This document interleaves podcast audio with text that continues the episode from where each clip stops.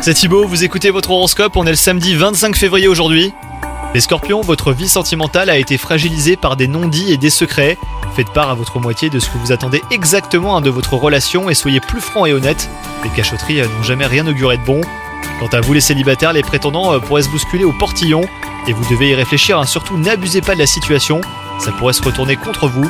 Au travail, certains projets dépendent des personnes euh, qui ne sont pas vraiment proactives, alors cela vous agacera par moments les scorpions et engendrera quelques retards dans vos échéances. Donc bah, prenez les devants et allez chercher hein, ce dont vous avez besoin. Côté santé, tout va pour le mieux grâce à votre bonne hygiène de vie. Vous vous sentez pousser des ailes et votre bonne humeur sera contagieuse. Bonne journée à vous les scorpions